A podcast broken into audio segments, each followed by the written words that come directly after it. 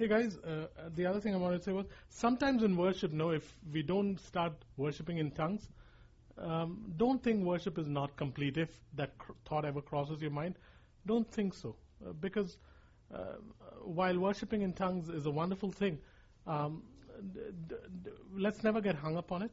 Because today, when we finished, uh, before we started singing Amazing Grace, I I knew that it was not necessary to start worshiping in tongues. And while it's wonderful to speak and sing in it, uh, let's never uh, compartmentalize worship that if this is not there, then it's not complete. So just remember that. And sometimes it can be a new song here, another song you don't know. Don't get hung up on it. Don't get hung up on it. Just thought I'll say that. Um, unprecedented living. Today we're going to look at Elijah.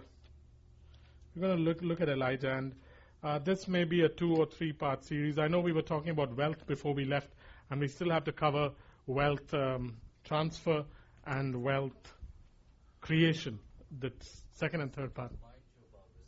Receiving too, yeah. Can I, ask you an unrelated question first? Um, the song, The Shout of the Lord is Among You, please.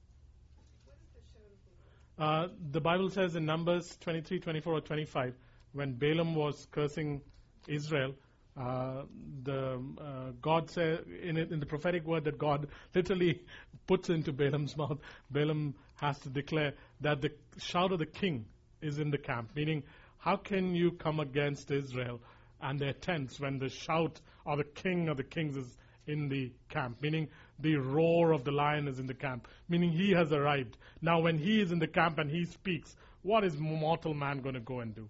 So it's out of that that the whole theme of the shout of the Lord is amongst us comes up. Yep. Uh, so we finished with wealth distribution, and now we'll be dealing uh, at another time with wealth creation and wealth uh, transfer. Uh, we'll deal with that another, another time. So today we're going to talk about Elijah, unprecedented living. We're going to talk about Elijah. Um, here's the definition I want from you. Um, what did we say apostolic people are? Pardon?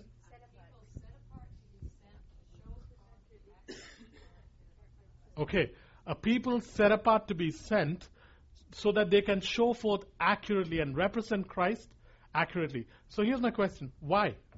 What's the reason to be sent to accurately represent Christ? What's the reason? Why do we have, I mean, what's the purpose behind being sent so that we can accurately, accurately represent Christ? It is to glorify Jesus, but uh, why do we need to glorify Jesus?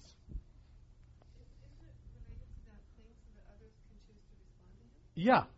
If you look at the Acts 29 statement, it says, Live out of the life of Jesus so that others can see what he looks like and choose to respond. The reason we are sent so that we can accurately represent Christ is so that others see what Christ looks like and now can choose to respond to him. Please remember that.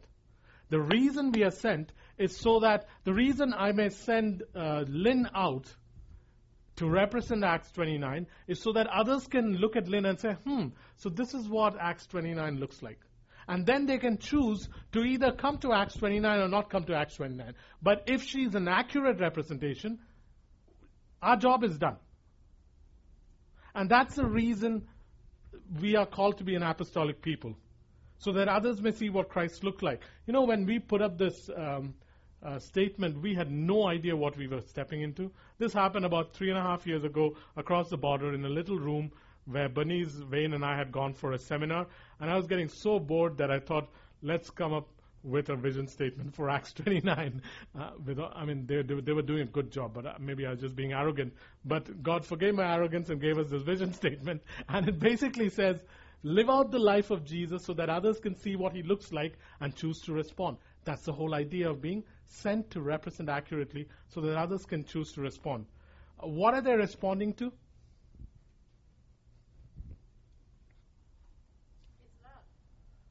Uh, what else? Uh, how, what is one word you would use for everything that he is?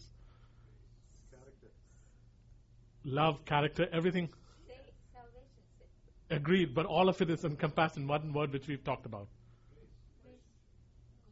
Glory. Glory. See, the whole idea of being sent to accurately represent Christ is so that people can choose to respond to his glory. What is His glory? His glory is His reputation, it's His character, it is His nature, it is His goodness, it is His magnificence, it is His weight, it is His splendor, it is His influence. Everything is packed into that one word called glory or kabod. And who is the hope of glory? Christ. So it goes back to what she's saying, Christ. But the whole idea is so that they see the glory of who God is. Yeah, exactly. Jesus was sent so that he may be an accurate representation of the Father's glory. And in Jesus, when we behold the glory of the Father, we have a choice now to be attracted to it, which would be the most natural outcome, or reject it. That choice is always left to us. When we are attracted to it and we respond to it, we are born again. If we reject it, we are completely separated from His glory for the rest of our lives. But the whole intent was so that people may behold the glory of God. Now think of this. We've talked about this. I'm just going back a few weeks. Who are the glory carriers now? Us, man. Before they had the ark, now we are the glory carriers. It is so vital that we go over these principles again and again so that as you walk around in malls, as you walk around Vancouver, uh, you, you realize that you're a glory carrier, that people will behold the glory of the Father, the glory of Christ in you. And that you always have to accurately represent Christ in the things you do, in the things we watch, in the things we say, in the way we act to represent Him. And He'd only be so willing to help you with it. Questions, comments? Do we know? Do we?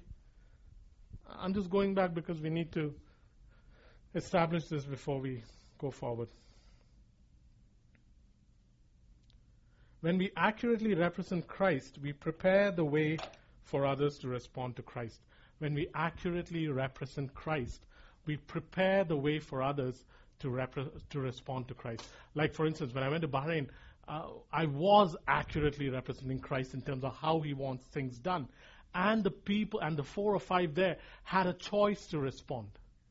But basically, what I was doing was I was plowing up their lives and plowing up that group to understand that this is the way Christ is. This is the way the bride looks. This is what he wants. Now you have a choice to respond or you have a choice to stay away. But we prepare the way. Every time you represent Christ accurately, you're preparing the way. Yesterday, someone called me, and um, um, the person had uh, stones in the person's kidney and had to be rushed to the hospital early morning. And the person called me, and uh, they were coming back from the hospital, or they were going to the hospital for a scan. Uh, they had been released from hospital, they were going for a scan. And the person called me, and um, I asked my usual question when you have kidney stones do you want the Lord to turn them into diamonds, or do you want them to dissolve and come out? And the guy said he would rather that they dissolve and come out rather than turn them into diamonds. I'm just kidding, okay? so, so we pray that they disintegrate, dissolve, and come out. The guy goes for the scan and uh, comes back, and the scan shows that everything dissolved and disappeared.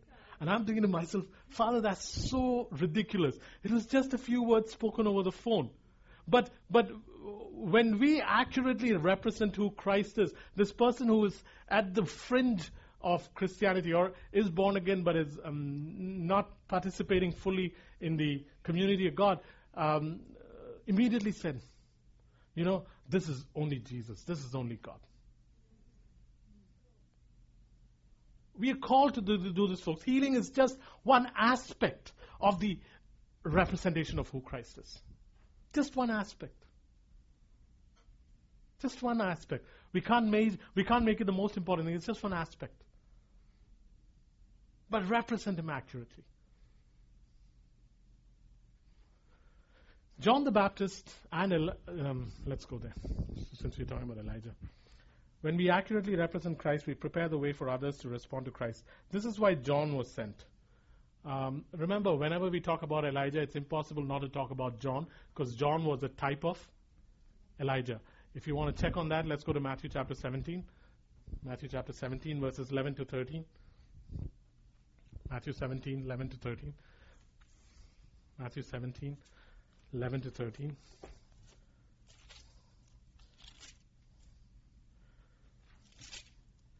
And here's what it says. Well, let's start at verse 10. Matthew 17:10. Matthew 17:10. The disciples asked him. Matthew 17:10. The disciples asked him, "Why then do the teachers of the law say that Elijah must come first?" Jesus replied, "To be sure, Elijah comes and will restore all things, but I tell you Elijah has already come, and they did not recognize him, but have done to him everything they wished. In the same way the Son of Man is going to suffer at their hands." Then the disciples understood that he was talking to them about John the Baptist. John was a type of Elijah, folks. And if you notice, when we study the life of Elijah, we'll have to keep switching between John and Elijah to understand uh, what it is to become an Elijah company or an Elijah people. And um, just follow these thoughts through because I guarantee you, either towards the end of today or next week, we'll get the total hang of it. Folks, why did Elijah come? Elijah was sent again to prepare the way of the Lord. Very clearly it says, Elijah, uh, John was sent to prepare the way of the Lord. What, what was he doing? He was going out and telling people, hey, you guys have been living this way, but here's the accurate way to live. And as much as I'm telling you how to live, there is one who is coming who will help you live that. He was preparing the way of the Lord. John is always sent to prepare the way of the Lord. Why is that important to us? Because John is a type of Elijah, and Elijah did the same thing on Mount Carmel. There was a there was a nation going astray, and Elijah stands on Mount Carmel and says, "This is who God is. Now today, choose whether you want to follow God or follow Baal." And he brings a whole nation back to what God wants to do. Folks, like it or not, when when Christ wants to manifest himself, either when he comes again or through us, the church, the first thing he wants to do before he manifests and comes is to raise up a people who will be uh, Elijah like. He always does this. Before uh, he had to start a new people, he sends Noah to declare who he is. Before he brings them out of Egypt, he sends a Moses. Before he leads them into the promised land, he sends a Joshua.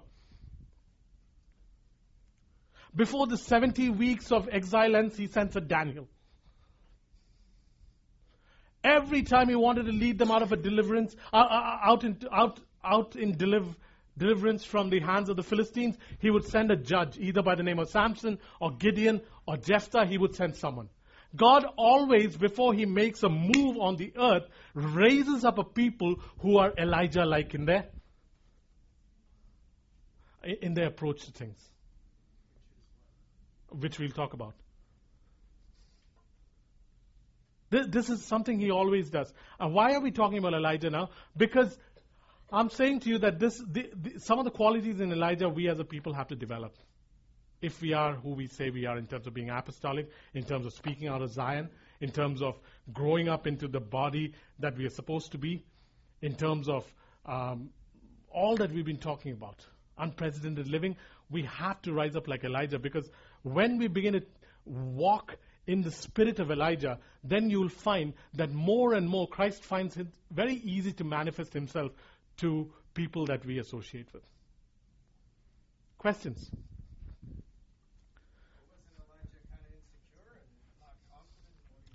Elijah was an ordinary man just like you. But that gives me so much confidence because I can be better than him because I have Christ in me. But we'll come to that later.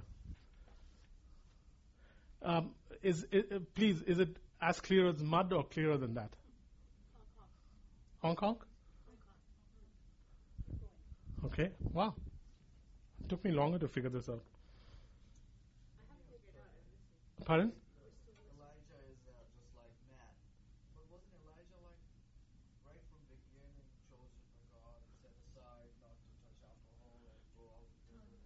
You're talking about John. Yeah. If John is the type of Elijah, then John was ordinary too. Because Elijah was a man with the same uh, faults that you and I have. John, for instance, he baptizes Jesus and then sends him a letter from prison saying, Are you the real deal? How off could a man be? He had the Holy Spirit come upon him in Elizabeth's womb the baby leaped with joy when Mary walked in. He lived the life of a Nazarite and was in the desert and was one of. Jesus said, Never before has there been a man like John. And yet, after he baptizes Jesus and says all this, he says, Are you sure you're the Messiah? And knowing that he was hesitating in baptizing, baptizing him too. Uh, well, I would say he just obeyed what God was telling him to do when he baptized Jesus. But when he didn't see Jesus turn out to be all that he's supposed to be as the king of Israel, he sent a letter saying, Maybe you're not. How can you? Uh, I agree. I, I, agree, James. But uh, can you see the um, dichotomy there? That when I baptized him, he was a Messiah, but now I'm not too sure if you're the Messiah. so he was very ordinary, and, and that's a beautiful thing because I think I'm so encouraged by the fact that Elijah was just like me. Yeah, Jesus wasn't the mm, Messiah that, the, that Israel expected. So that was John's problem. So, um, a type of Elijah, so a type of Elijah, and John is a type of Elijah, so we'll keep switching between them. A type of Elijah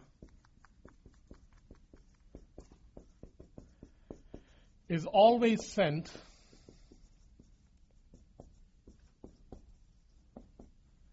before God manifests Himself um, either in a season or in a movement.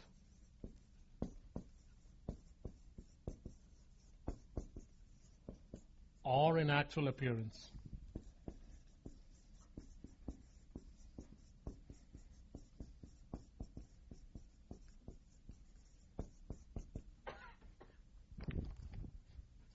Okay?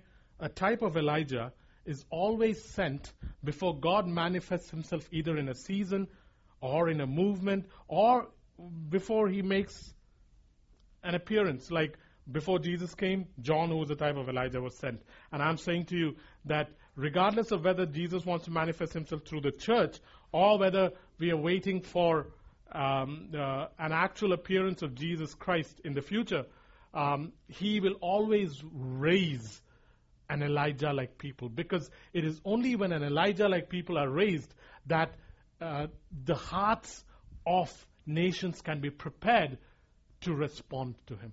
Uh, because one of the amazing things Elijah does is he readies, I love this, he readies a people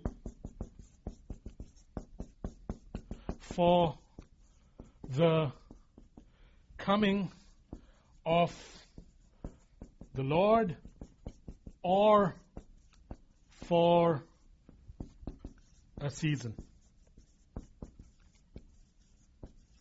That's one of the things Elijah does. Elijah readies a people for the coming of the Lord, or he readies a people for a season that God is bringing on earth. This is what Elijah does. The other thing Elijah does is he reconnects people to the original plan or mandate or uh, intents of God. These are two things that Elijah does. This is why God needs an Elijah like people here on earth, folks. Go ahead.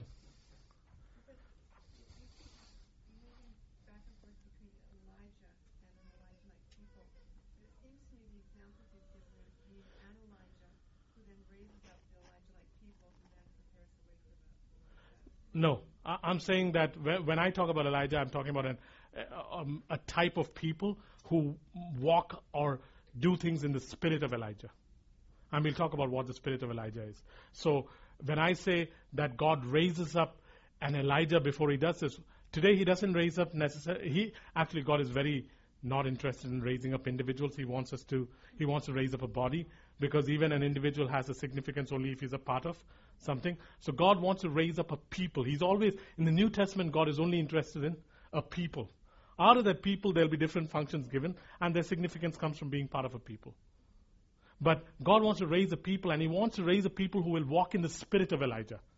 Because when they begin to walk in the spirit of Elijah, two things will happen. One, they will be able to ready the nations, ready the cities, ready the people around them to now come into a position where they can actually respond to what God wants to bring forth, either as in, in a season or in a movement or in his actual appearance. The second thing that happens when he raises up an Elijah, uh, people who walk in the spirit of Elijah, is these people who he has raised suddenly get a hang of what God's actual intent and plan is, and they draw others to be connected back to that plan. For instance, Malachi says that uh, the last two verses of Malachi says, and Elijah will come and he'll turn his fathers to the children and the children to the fathers. 400 years of silence, and then along comes John the Baptist. And you know what John the Baptist does? He immediately connects the nation which has lost its moorings back to that prophecy in Malachi. But in Luke 1 16 and 17, it says, And John is going to come and he's going to connect the fathers to the children and the disobedient to the wise. That's what we are called to do. Why do you think we are learning about Zion? Why do you think we are learning about Christ's life? Why do you think we are learning about um, unprecedented living and the principles of glory and the ark? You think it's for personal fattening? Partly. But this is so that we can now go and reconnect other churches, other people back to God's original mandate. Zion was established in the Old Testament.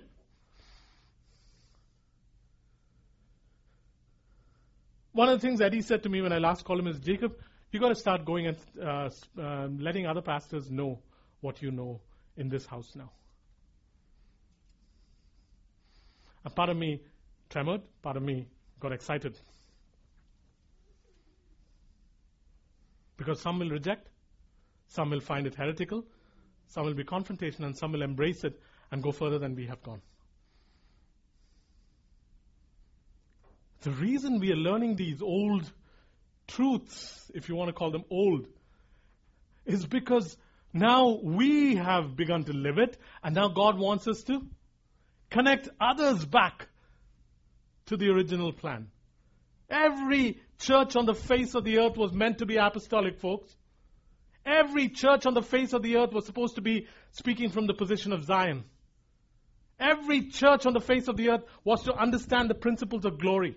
Every church on the face of the earth was to understand Father Son principles, set man principles, was to understand what it is to live by the preceding word, was to understand Christ's life, which is the tablets that are kept in the ark. Every church was supposed to live like this.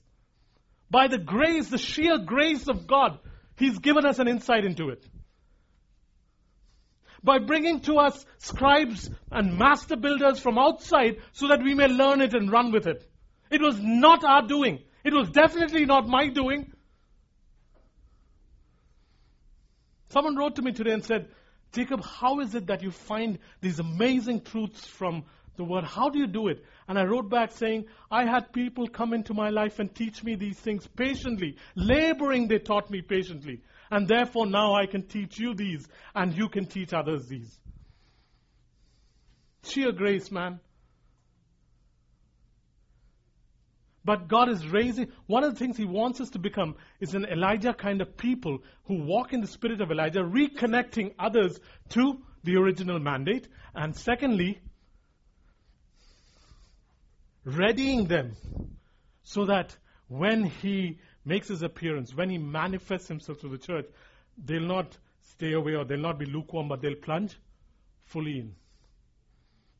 And as we go into this teaching, we'll uh, look at nuggets in Elijah's life that we can embrace as individuals and as a group. Remember, when we embrace it as a group, individuals are affected. When we embrace it as individuals, the group is not necessarily affected. It's all the way things work. Hey, Matt, I can't see you if you don't sit up. I can't see you if you don't sit up. That's a nice way of saying please sit up. Go ahead.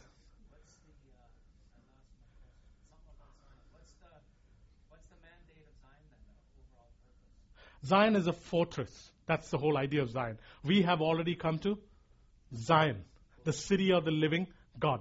What God was saying is, hey, Jacob, Zion used to be a fortress on a hill where David set up the tabernacle. I used to live in a temple then. They set up a temple for me. They put me, there was a box which represented me. But I want you to know that no longer am I in a fortress or a temple. I have, you have become the fortress, the temple that I live in. I have come to you, so you have become Zion. And if I have come to you and I rule through you, then you need to now speak like I live and rule through you. So, like, what is the purpose of the citizens design?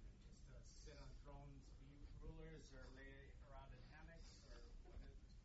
Usually rulers don't lay around in hammocks as far as I know.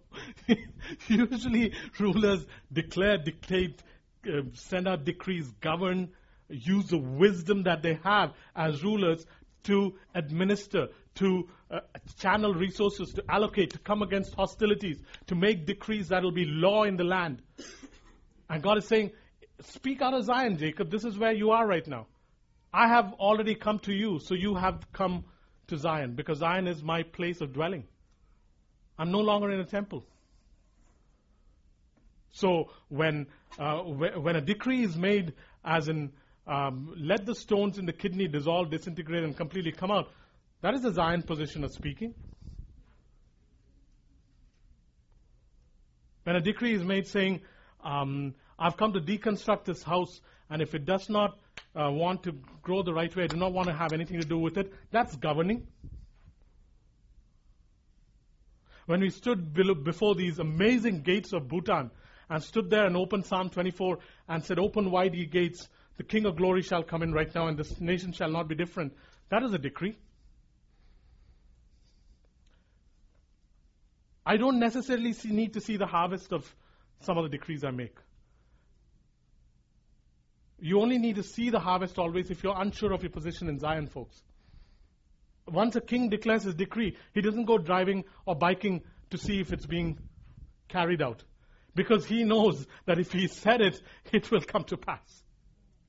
He doesn't go bicycling around saying, hmm, you guys haven't put it into practice. No, he knows it's done. And that comes when we know our authority and our jurisdiction and know it has to be done. That's how it works. It's a magnificent way of living, folks, and we need to embrace it. We'll come to that in the end.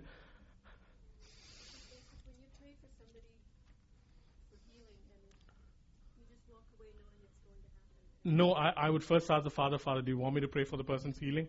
And if you do, how do you want me to pray? Because every decree I make has to come from the sovereign ruler of the heavens and the earth. And accordingly, only they become law. Because anything I say from my own is really no use. And Jesus operated by the same principle. I only do what I see my Father doing.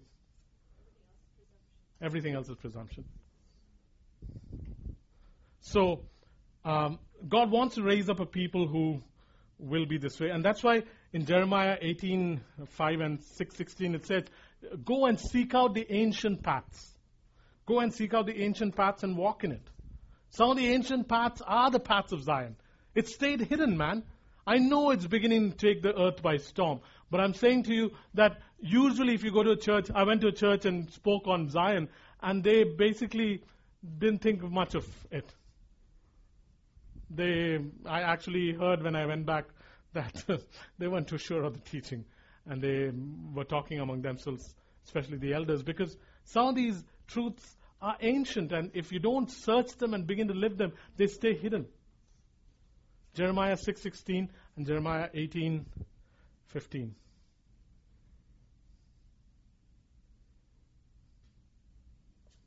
And the beautiful thing is, you can be Elijah at Brook Cherith, you can be Elijah at the Jordan. You can be Elijah at the River Fraser. You can be Elijah when Ahab is king. You can be Elijah when Herod is king. Or you can be Elijah when Harper is prime minister. Doesn't matter. God wants to raise up a people who will walk in the spirit of Elijah. And we'll talk about what walking in the spirit of Elijah is. Jeremiah 18:15 and 6:16. I mean, if you go to um, 1 Kings 18:37. Hey, did someone turn the air conditioning off? Was it by request? Okay.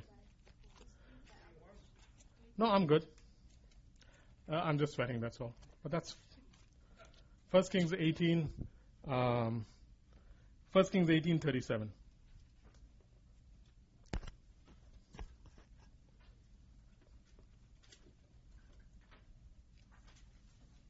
See, uh, like I said, uh, Elijah brings back, readies people, and connects them to the actual intent of God. In um, verse 36, 1 Kings 18:36, it says, "At the time of the sacrifice, the prophet Elijah stepped forward and prayed, O Lord God of Abraham, Isaac, and Israel." Let it be known today that you are God in Israel, and that I am your servant, and have done all these things at your command.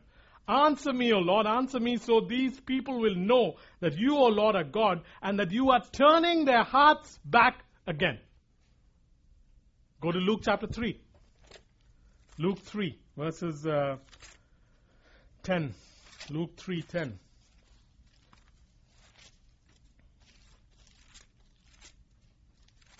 Luke 3:10. Here's John, who is the type of Elijah. Now he's reconnecting people back. Luke 3 chapter uh, Luke chapter 3 verse 10 onwards. What should we do then? The crowd asked. John answered, The man with two tunics should share with him who has none, and the one who has food should do the same.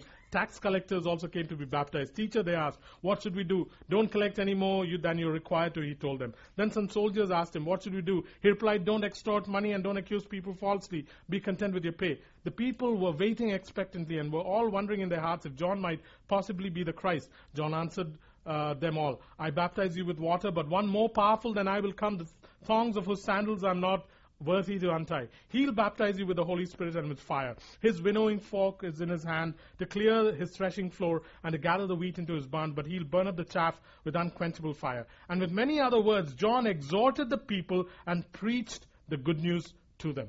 Again, he was reconnecting them to how they should be from Malachi, and he's also telling them, the guys, one who is greater than me is coming, preparing the hearts to respond to the one who is coming, the anointed one. And this is why God needs to raise up a people who walk in the spirit of Elijah.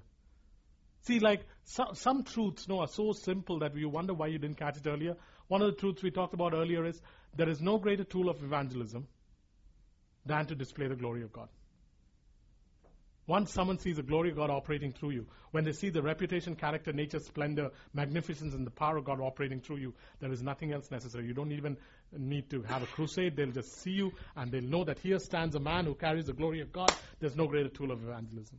Another thing that we have to come into grips with is that every time God wants to manifest himself, either in a movement or in actual appearance, he will always look to raise up an Elijah people. Because that is the way he begins to plow up the land of people's lives so that when he moves in or when he makes an appearance, people will already be set up to respond or choose to reject. I'm not talking about the end times here, but I'm saying we are a people who need to walk in the spirit of Elijah. We'll talk about what that is. Um, how do we operate in the spirit of Elijah? Going to the next bit. When I say operate in the spirit of Elijah, what do I mean? Can someone explain what it is to walk in the spirit of someone? Let's say I said we need to walk in the spirit of Marcus. What does that mean?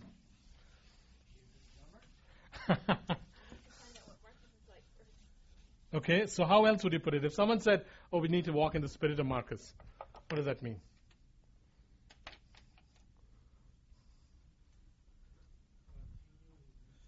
Continue his mission do what he would do? You're right. Go ahead. To be like him. In the, um, the in the, the, the sense carried in the Bible is when, when someone says walk in the spirit of Elijah, it means in spirit of Elijah, it means walk in the strength and the style of whoever we are talking about. To walk in the strength and the style of. So all that you said is encompassed in this walk in the strength of. The spirit of Elijah means there's a, there's a strength that, that is peculiar to him. And there's a style of doing things that's peculiar to him. And God is saying, guys, I want you to operate in the strength and the style of Elijah. Or I want you to walk, operate in that spirit. Which is why at one point Jesus turned to some of his disciples who wanted to bring down fire. And he says to them, Your spirit is different from mine. Meaning, the strength that you want to exhibit and the style that you want to uh, employ right now, calling down fire to burn up these guys, that's not who I am. That's not my style and strength. That was not his character. So we are called to walk in the strength and the style of Elijah. That's what we mean when we say operating in the spirit of Elijah. Jacob, Yeah. if we're supposed to be becoming more like Christ, why aren't we becoming like why why have this sort of intermediate step? Yep. Remember that any hero in the Bible or any man at present that you may look at and say, okay, here is someone whose life uh, I want to not imitate, but I want to draw from. Please understand that in be it Elijah or John or Sue or Tino or Wayne, anything that is good in them is actually a deposit of the grace and the substance of God in them. Remember, anointing for that matter. When we use the word anointing, who is the anointed one? Christ. So what is the anointing? The anointing is a deposit of the anointed one in a person that allows him to exhibit that character of Christ.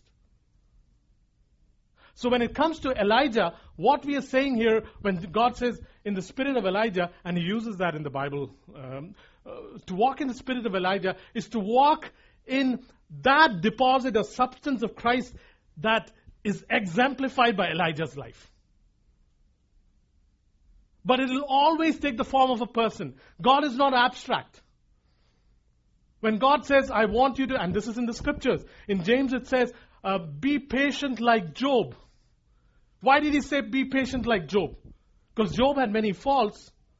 Shouldn't we, uh, to uh, rephrase uh, Diana's question, shouldn't we follow Jesus? Yes. But Jesus says, Jacob, I want you to look at Job because one of the qualities of mind that was uh, deposited into him and that came out well in his life was patience. And if you want, just look at that. I know you can look at my life, but here is the story of Job, which is all about patience. Jesus was full of faith, but in Hebrews 11 we say, look at the heroes of faith. Because their life story is modeled faith.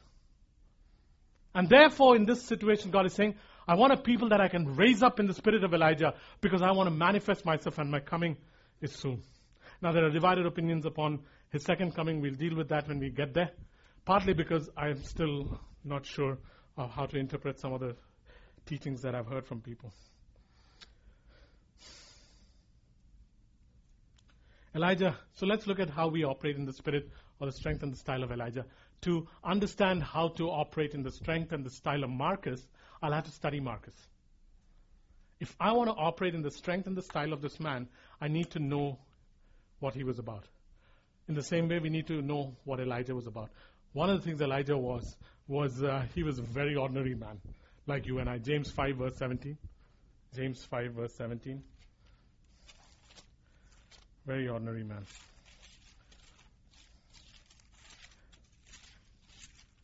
I've never felt so um, good about this verse as I have in the last few days. James 5, verse 17. I'm going to put my name in.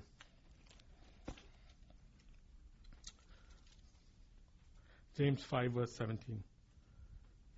Elijah was a man just like you, Jacob. He prayed earnestly that it would not rain, and it did not rain in the land for three and a half years. Again he prayed, and the heavens gave rain, and the earth produced its crops. Elijah was a man just like you, Jacob. Meaning he had the same frailties. Some, some Bibles say he had the same weaknesses. He had the same frailties as you, Jacob. Very ordinary man. So here is God saying, I want you to, I want to raise up an Elijah like people. And the first qualification is he was ordinary.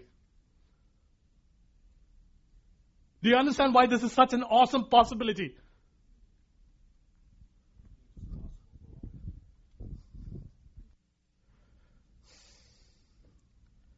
Elijah was a flawed man like us, no pedigree, ordinary like you. And it gives me tremendous encouragement because I, I, can at least be like him or be more. Because at the end of the day, he didn't have a, a regenerated spirit, he didn't have a brand new spirit, he didn't have indwelling Christ in him, but I have that too. Elijah was a disadvantage. Elijah was at a disadvantage compared to me. Secondly, um, let's switch to John who was a type of Elijah. John was ordinary. John was ordinary. Marcus, what's the rest of your name? Marcus. Gabriel Okay, so uh, switching between Elijah and John is like calling him Marcus and then calling him Gabriel, because his middle name is Gabriel. So that so I'll keep switching between Elijah and John. So let's look at John now. John was ordinary but different. It's one thing to be ordinary, folks, but it, we need to be different. If you remember, John came from a Levite line. Zechariah, his dad, was a priest. Yet, John did not eat like the Levites, he did not drink like the Levites, and he did not live where the Levites lived. He did not eat certain foods, he did not drink wine, and he lived in the desert. So it's one thing to be ordinary, but folks, if you want to be raised up in the spirit of Elijah, which I say to you is a vital thing for this church, please understand, I'm not making these statements so that the message sounds more powerful. I'm telling you uh, that what, what, what we are hearing right now is what God wants to do with this house. So please hear, open your ears, uh, like Jesus says, let him who has ears hear. Because these are not words that I'm putting in a sermon so that it comes out right. I couldn't care less, really. This is what God wants for us in this house. And this is the time to say it too. It's not premature. So, ordinary but different. Ordinary but different. No, not like the other Levites. Not eating and drinking like the other Levites. Not inhabiting the same places like the other Levites. He used to live in the wilderness. You have to be distinctive, folks. You have to be distinctive. You have to be distinctive. Oddly enough, he didn't go to the town square for an audience, but to the wilderness. He drew people out instead of being drawn by people. I just love that about John. I mean, if a guy wants an audience, he should go right into Jerusalem because that's where all the famous prophets used to go. I mean, the prophets of those times who wanted to be heard. If you wanted an audience, you would go to Jerusalem. You would hobnob with the Pharisees and the Sadducees and the rulers and the scribes. Jerusalem was the place where you would go to. Instead of going to the seat of power, this man goes exactly in the opposite direction into the wilderness. He draws people to him instead of being drawn to people. That's a distinctive. Yeah. He was ordinary, but he's different. And may that be something that we do.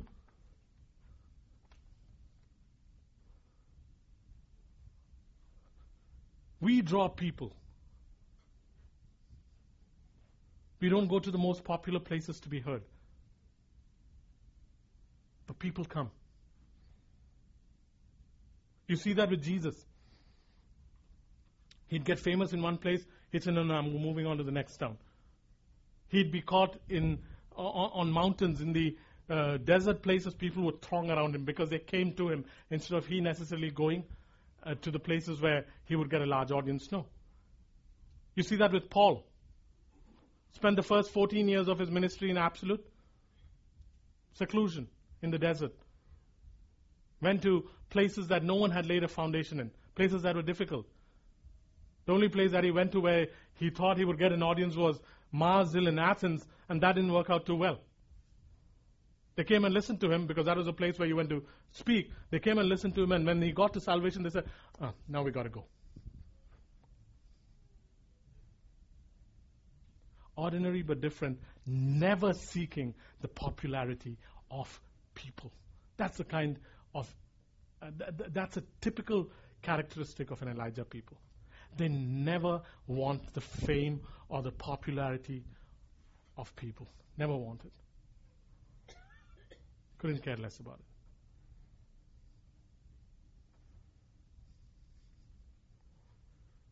So opposite to what church has become now, eh? So opposite to what uh, television church shows have become. Where you cannot survive if you do not have people behind you. Where when you do crusades, you go to the largest cities of the world. You go to the same cities that have been evangelized since Billy Graham started, over and over and over and over again.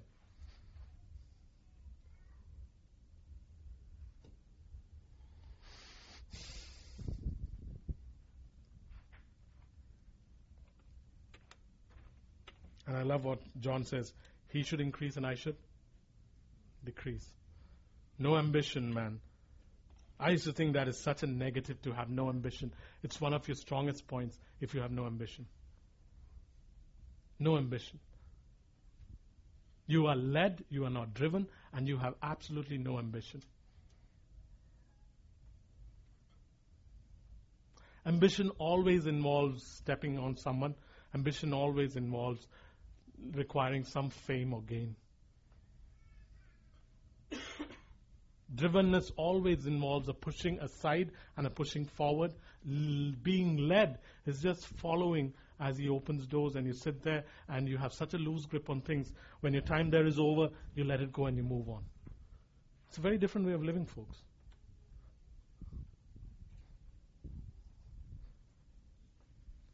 This next part, um, we've dealt with two things. One, we said Elijah was a flawed man, ordinary man. Then we talked about how he is ordinary and different.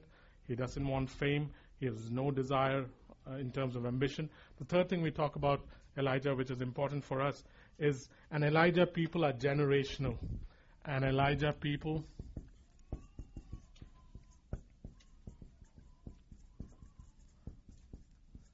are generational. I'll explain that. Folks, why are we discussing this? Because we want to know what it is to walk in the strength and style of Elijah. Why do we need to walk in the strength and style of Elijah? Because God wants to raise an Elijah people here on earth. Why does God want to raise an Elijah people here on earth? Because when an Elijah people are raised, they ready others. They prepare the way for him to either bring a move on earth or bring a season onto the earth or they prepare people for him to appear and do things in their lives. That is where we're going with this. And I already said to you that this is the season for us to learn this and to grow into people like this. Um,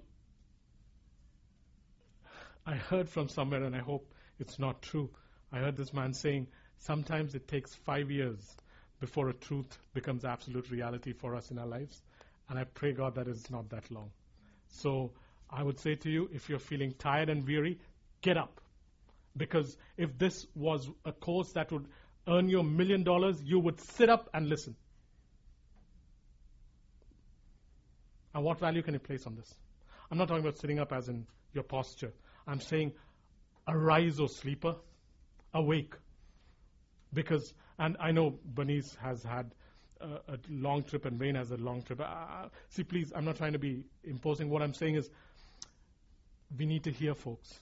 Because if this was anything else that would win us, what a, forget a million. If this, if at the end of this evening we had a test and each one of us was going to be given twenty thousand dollars, I assure you we would be awake, and we'd be listening. Why am I saying this? Because I know how important this message is for this house. Please understand. I'm only doing this for our benefit. I'm not trying to push you into anything. If after all that you are exhausted, it will be natural for you to go to sleep. So feel free.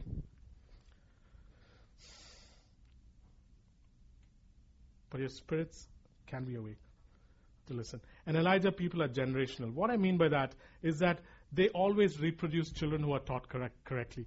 And Elijah people always will teach children, uh, uh, always will reproduce children who are taught correctly. Elijah had Elisha, folks. John had a bunch of disciples, and John was amazing in that he didn't have any problems when his disciples left him and went to Jesus. Did you know that some of John's disciples joined Jesus and he let them go? That's uh, please understand that Elijah and Elijah people will always reproduce children, and the children that are produced will be taught correctly. Elijah was taught well. You know, we talk about, when we last talked about fathers and sons, I was talking about the set man of the house. And I now I'm talking about us as a people being fathers. It doesn't matter whether you're a woman or a man. You are called to be fathers and you are supposed to produce sons. And it doesn't matter whether you're a woman and man again. The words I'm going to use are sons and fathers. Everybody here is supposed to produce children. If you're an Elijah people, you will produce children who are taught accurately. It may be your own home. It may be uh, children in school, in Sue's case. It may be a Sunday school that you're in charge of. It may be one person, one person that you meet with.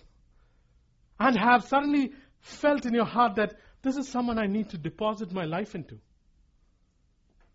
Or it may be a church over which I'm a father right now.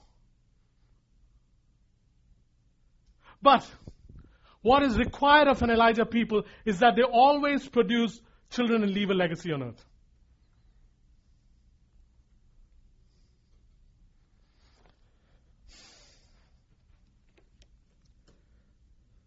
Those operating in the spirit of Elijah will nurture men and women who will have a heart of a father so that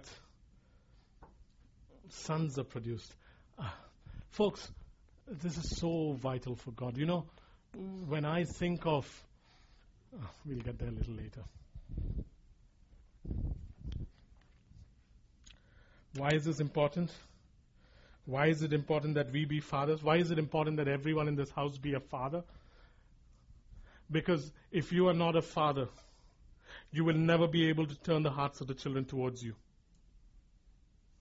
If you're not a father, you will never be able to turn the disobedient towards the wisdom of God.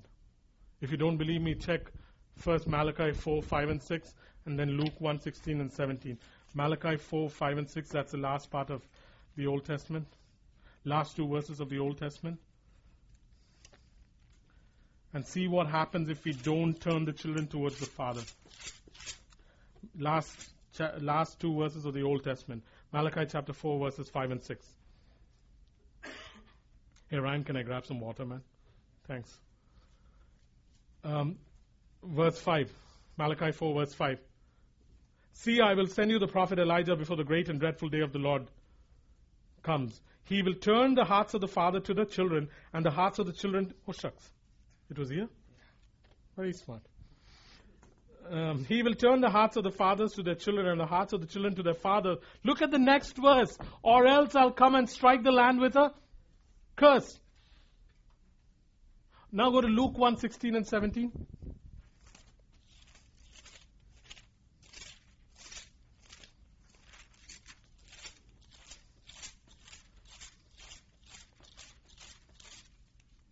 Luke 1 16 and 17.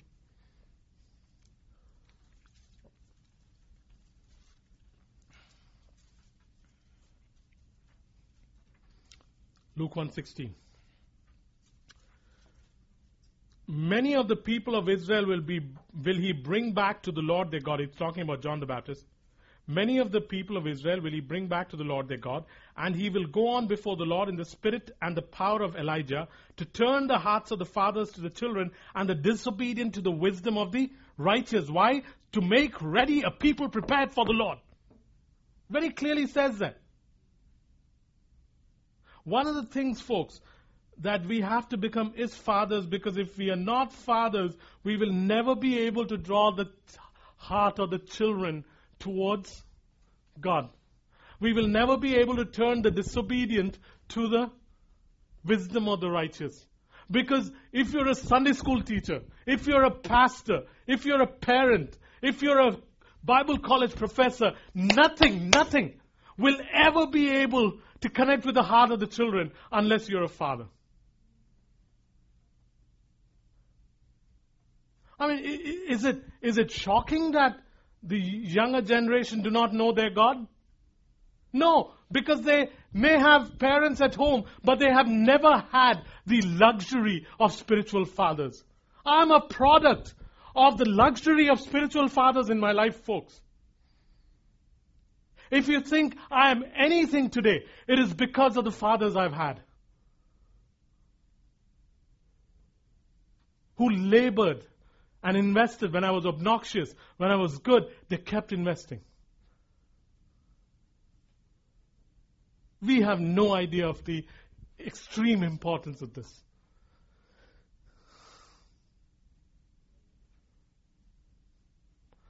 The sad part is, if I'm not a father, I'll never be able to draw the children to Him. I'll never be able to turn the disobedient to the wisdom of the righteous. And you know what will happen? When God will come, when he'll come into a se- when he brings on a season, when he brings a movement, or when he actually makes an appearance, you know what will happen? They'll reject him. And because they reject him, they'll be smitten with a curse. In this case, the curse is a ban. That's what the word means. What do you think happened to Israel? They had scribes, rulers, Pharisees, Sadducees, rabbis, teachers, scholars. What happened? What happened between Malachi and Matthew chapter 1? Where were the scribes and the scholars and the teachers and the Sadducees and the Pharisees of Israel? Where was the Sanhedrin, which was supposed to be the ultimate seat of uh, godly knowledge? They were all there, folks. But they were exactly that. They were Pharisees, Sadducees, rulers, scribes, teachers, lawyers, and rabbis. But they were never fathers. What happened when their king came riding on a donkey? They did not recognize him. What happened because they did not recognize him? The land has been smitten with a ban or a curse. John was sent to prepare the way of the Lord. Many turned, but not all turned. So what makes a father? Being ordinary but different? Is that No, we'll be talking about that. We don't need pastors, Sunday school teachers, religious parents, college profs, and youth ministers, but we need fathers. We need fathers. If these things that I've just called out, they are not fathers, then they're really doing a disservice. Because the children will look at a Sunday school teacher as a teacher, will look at a pastor as a pastor, will look at a religious parent as a parent who practices religion. But when a child sees when I talk about child, I'm not talking about children. I'm talking about anyone in a stage of growth in Christian, Christian life who is a novice. When they see a father, they suddenly see modeled the life that they can live, the godly life they can live, and they begin to connect. Suddenly, the disobedient begin to see the wisdom of the righteous displayed, and they begin to respond. Their hearts are now readied for what the Lord wants to do in them.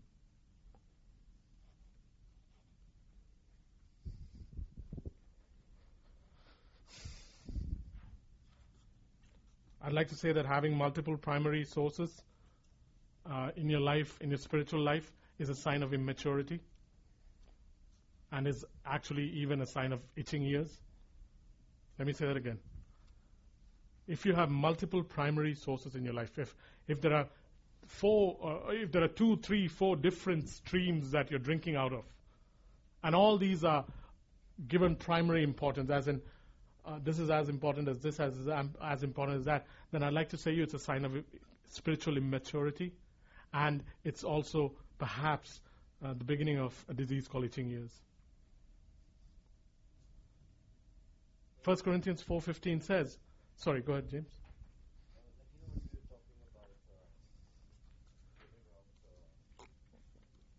tithing, and you said uh, Melchizedek's get it too, right? Mhm. So are Melchizedek's uh, spiritual teachers too, and then there are a few others? They're spiritual teachers, but I'm not talking about teachers. I'm talking about no.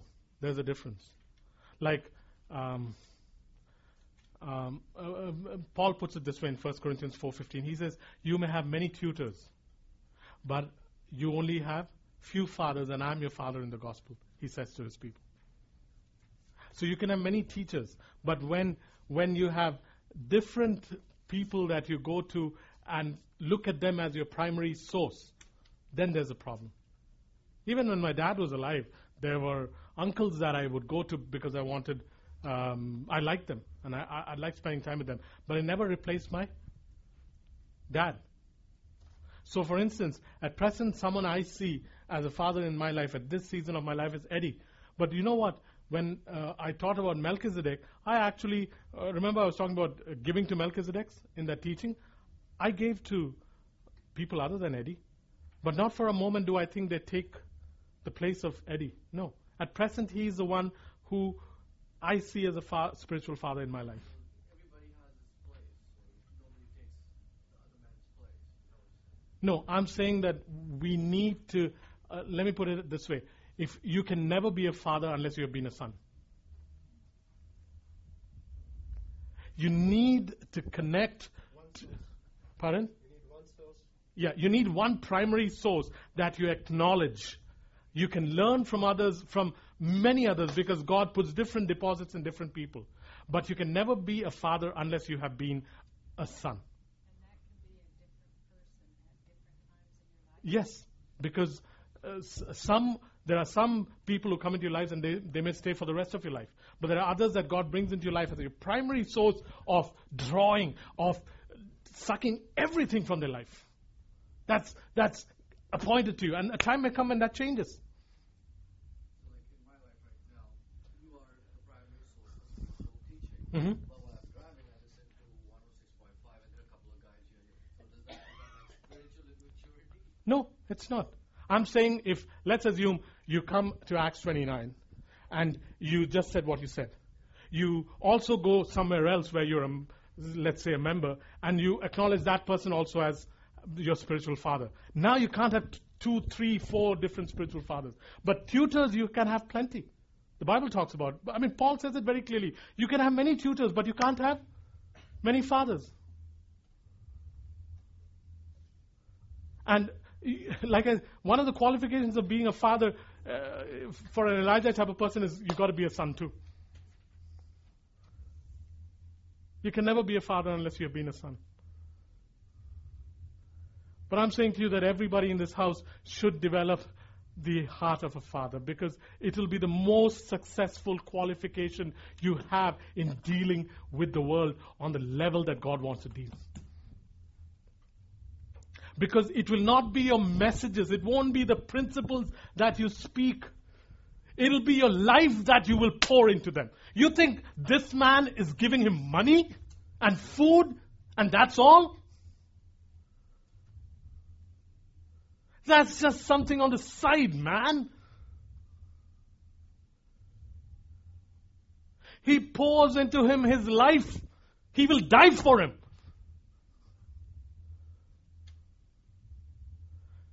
That's what we've been called to.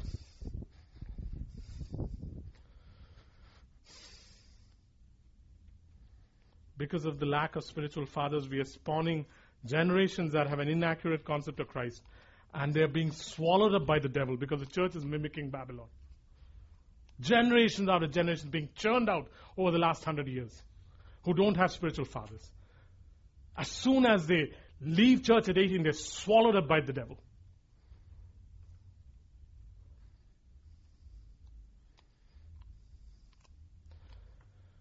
You know me well enough to know that this is not about membership, not about control.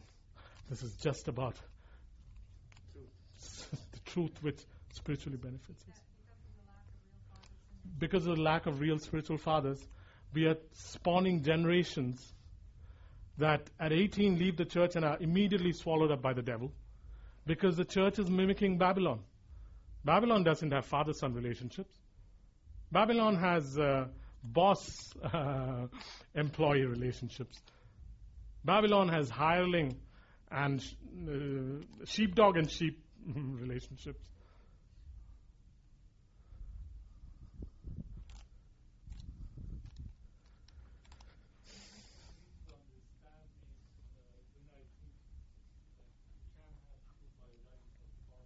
Yeah. Yeah.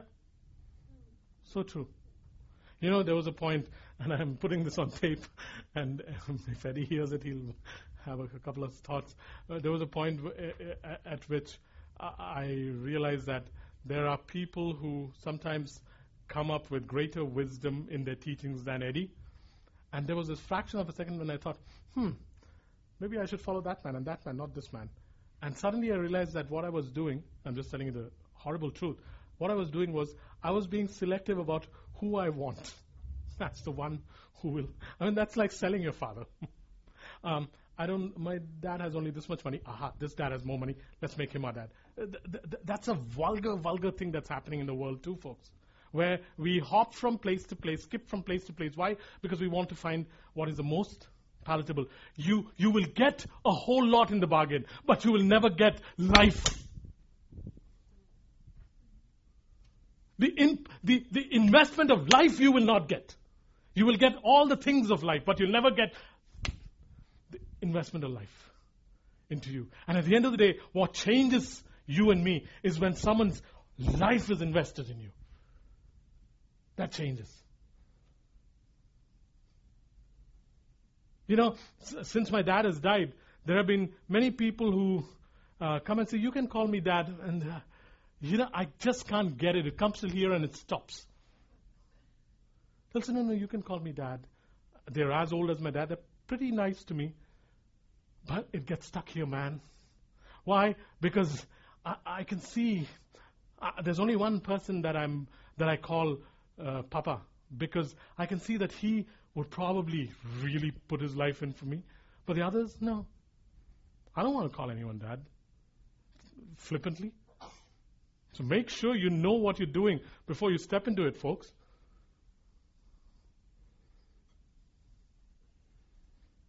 I'd say make sure, in, even in this church, do not connect yourself to this set man as the father of the house if you are not confident.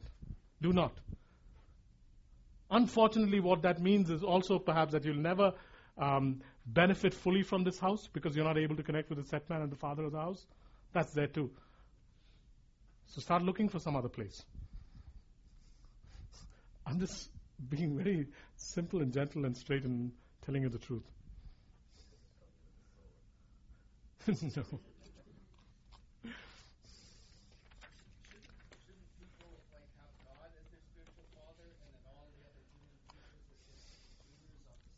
Uh, we talked about this a, a while ago. God establishes divine order through humans. Throughout history and into the future too.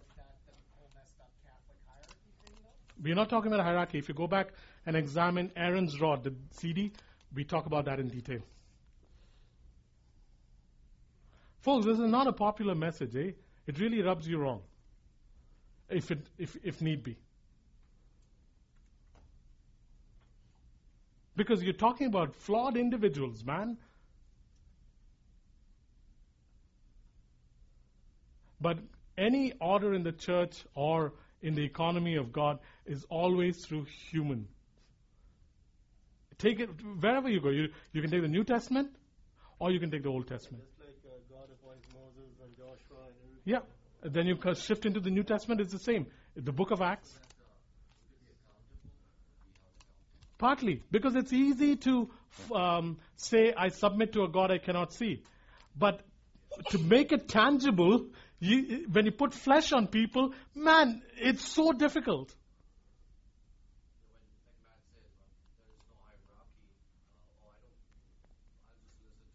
Yeah, doesn't work. Yeah. There's nobody to check you. I mean, let's go back to that simple thing where I said I charge you. Uh, when I said that two weeks ago. I was wrong in that, but if I'm a authority unto myself, I would say I was right.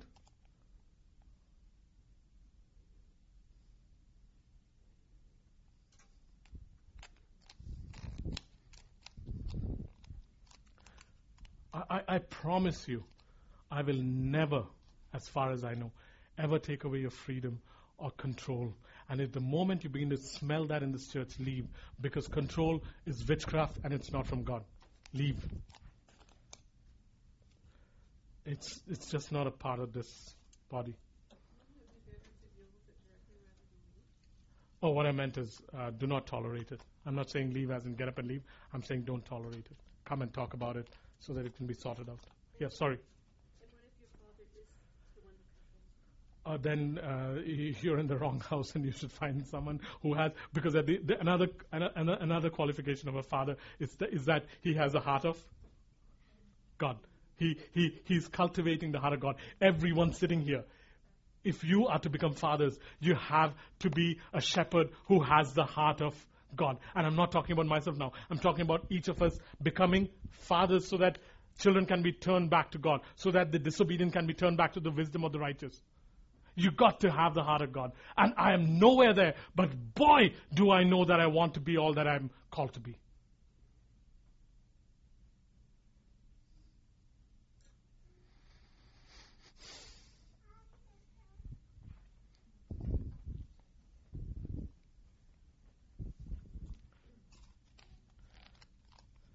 Okay, some of the things about fathers. Uh, if you want to be a father, be a father of one or many, you have to be a son first. We talked about that. The second point also we said, a father is a shepherd after God's heart. A father is a shepherd after God's heart. A father is a shepherd after God's heart. So in, in, in nurturing Ryan, he has to understand that before anything else, he's a shepherd after God's heart. In nurturing your students, be it uh, Sue or Diana or whoever has a bunch of kids, you have to be a shepherd after Father's heart. In nurturing a person that you meet one on one every week, remember that before anything else, you have to be a shepherd after the who who ha, who pursues God's heart, because otherwise, all the wisdom that spews forth from your pearly lips are worth nothing. Well, I was supposed to say all the pearls of wisdom that come from your mouth. Instead, it ended up being all the wisdom that comes from your pearly mouth. Sorry, got it wrong. okay, okay, moving on. you, you know, Sue, a, a guy can never respond to the word cute properly. No, no, no, no. I'm just making a statement. If you said that to Chris or someone, she'd go, oh, but a guy quickly turns away. Cute and a guy just don't go together. right, guys? Okay. Pardon? Said I totally disagree. I think it's a wonderful word.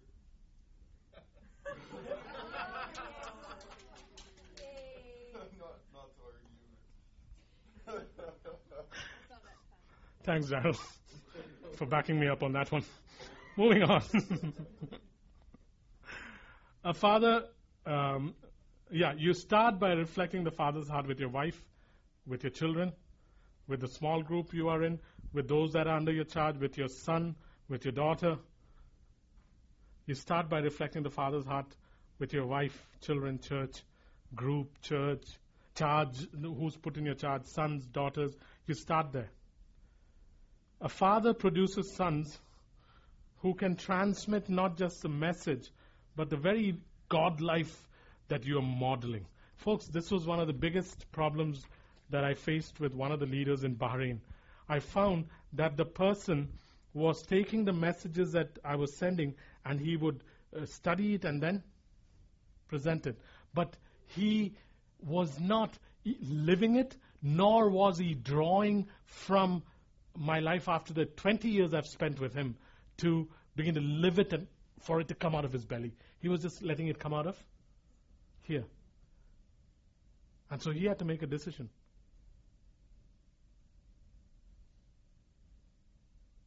And as when you like I, I, meet with a person every week, not from this church. I'm meeting him tomorrow at 4:45, and my desire for him, because he's asked to uh, grow into this relationship, is that he doesn't just receive the words I speak, but begins to draw from the deposit of Christ in my life. And I'm saying to you, you have a unique deposit of Christ in your life. You may not have um, um, understood the um, f- full extent of it, but you have it. You have a glimpse of it. Here is a woman who will sow seed. There is a woman who will be strong and go different places. There is a woman who will be a mother. There is a man who will. Um, Jeff, what did I say about you today? One, that you will be settled. Two, that you will go on a cruise. But the, yeah, there is a man of whom the um, every time he steps up, his eyes become uh, come into greater clarity. He'll be able to see things clearly. See, what I meant is these are just prophetic words that give you a glimpse of the deposit of Christ in you. So when you become a father, when you begin to operate in the spirit of Elijah and being a father, you know what happens to the person you're relating to? They begin to not just receive the words, they begin to receive this very deposit where she begins to produce more mothers. She begins to produce more sowers. She begins to produce people who are going abroad. She begins to produce evangelists. This begins to happen. He begins to produce people who will be prosperous throughout their lives.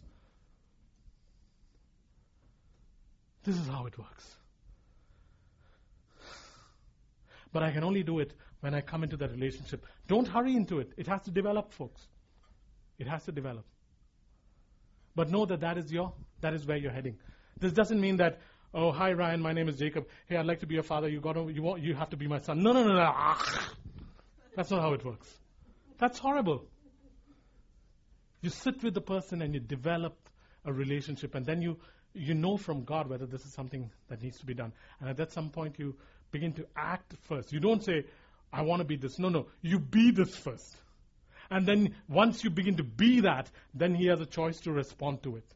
He can reject and walk away, and that's perfectly okay. But you have now become what you need to be to him. At some point, he recognizes it. Eddie did that with me. And I didn't want, I didn't want that relationship. I think I told you that. I kept shrugging it away. I'd be comfortable with him saying, You're my brother, you are this and you are that, and I'd be comfortable with that. I didn't want to get into that thingy of uh, the father thingy, and I just kept away. And for very long, and he would treat me like a son. He'd sometimes, by mistake, call me the names of his son. He'd say, Hey, Paul. And then he'd remember, Oh, hey, David. And then he'd remember and he'd say, Hey, Jacob. And I would keep him, I, I- would hold him like this, but I would keep him at a distance. And I, I remember at one point, uh, uh, when, I, when these truths began to come alive, I decided that, okay, Jacob, what do you want to do? And at one point, uh, he never pushed it. At one point on the phone, he says, um, Jacob, you're my elder brother. Uh, no, Jacob, you're my brother in Christ. And I responded and said, Eddie, you're like a father to me. And there was this pregnant moment of silence because I think he also realized that suddenly I had finally released with my mouth what I needed to speak. And I've been enriched by that relationship. I'm not hung up on this thing because I'll teach this today and we'll move on. But I hope you get hung up on it. Gosh, I, I just seem to want to keep disclaim, throwing the disclaimer that this is really not about me. This is about us, about you being fathers too. It just so happens that because I'm the set man in this house, that I have that role to play. If, if all of us become fathers, because you're only supposed to have one father, you said, right? So if all of us become fathers, what happens to the people that we're father to if they're in a, like in a church or something where the, the Good point. Good point. Very simple. If he comes and meets with me, when I ask us to be fathers, what I'm saying is that we develop the uh, nature of a father. So that is how I now approach this relationship.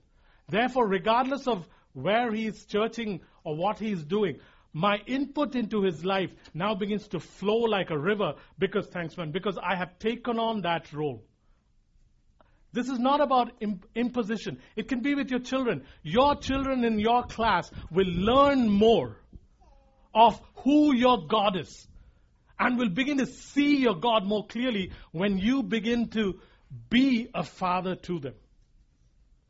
Which does not mean that they now have to respond and call you anything. It means I have taken on this persona of, or this heart that will now act towards them that way. And what will happen instantly is that the moment you do that, and the moment you say, Father, this is what I want to be, what happens is the children begin to turn to you, and the disobedient begin to turn to the wisdom of the righteous. This is not about, I want to be uh, um, not lording it over. No. different levels of. Yes. Yeah. difference between sharing truth and sharing your life. Yeah. Yeah. You can teach a lot of people things, but you get closer to people when you share your life. And they understand your strengths and weaknesses. Yeah. They can see what's really there. Yep. Yep. Yep. I mean, I'm going to South Africa in July uh, for a conference there, and Eddie and Yvonne won't be there. But uh, one of the things they want me to do is come and spend two or three days with them at their house. And I'm looking forward to it because I know that I will draw from their lives. When Alex came here, I was excited about Alex coming here because I wanted him to spend five days with me and draw out of my life. Unfortunately, he was coming here to um, um, absorb the beauty of the land, which nothing wrong with that. But the other part wasn't as important. We've talked about this, so it's okay. To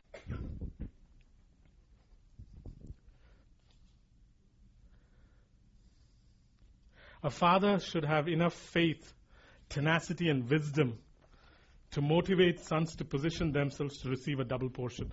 Strange it is. Whenever I have read about the double portion, I've always thought, oh, it was Elisha.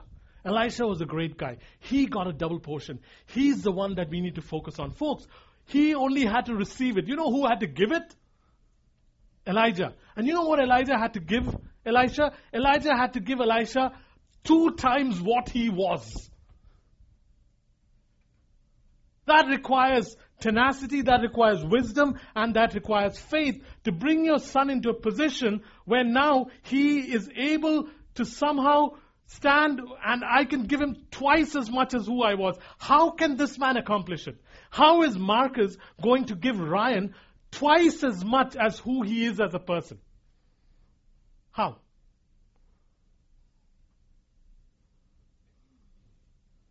If he has a hundred liters and that's his capacity, how is this man going to give him 200? Motivation and direction. You see, it's the faith of this man that's going to accomplish it. That's another thing we need to develop as fathers. The ability that if we are with a group of children, with a, we are with a one-on-one relationship or with a house, that at the end of the day, I have the wisdom and the faith to give twice of what I have to the sons. I don't even know the beginning and the end of it, but I know it's real.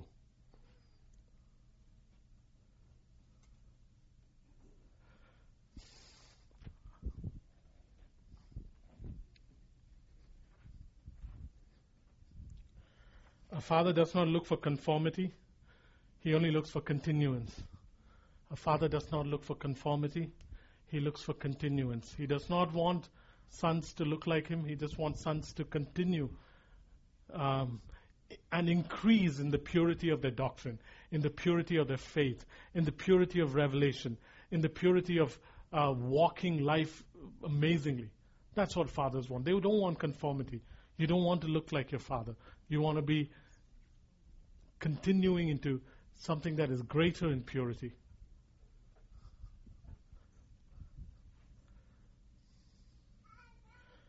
The other beautiful thing is, folks, you know, your great, my, uh, uh, uh, your greatest assets are your sons.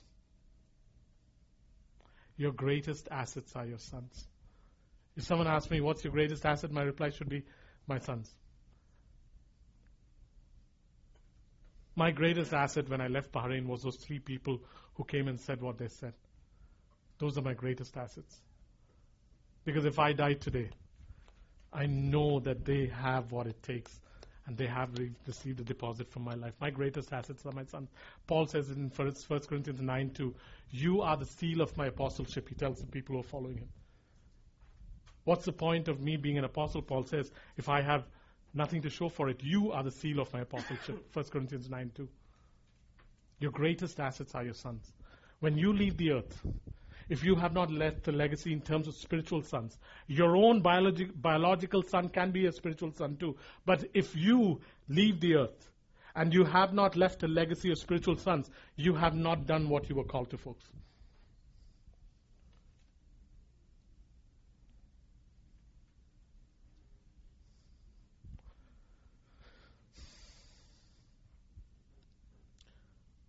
Recognize that, eh?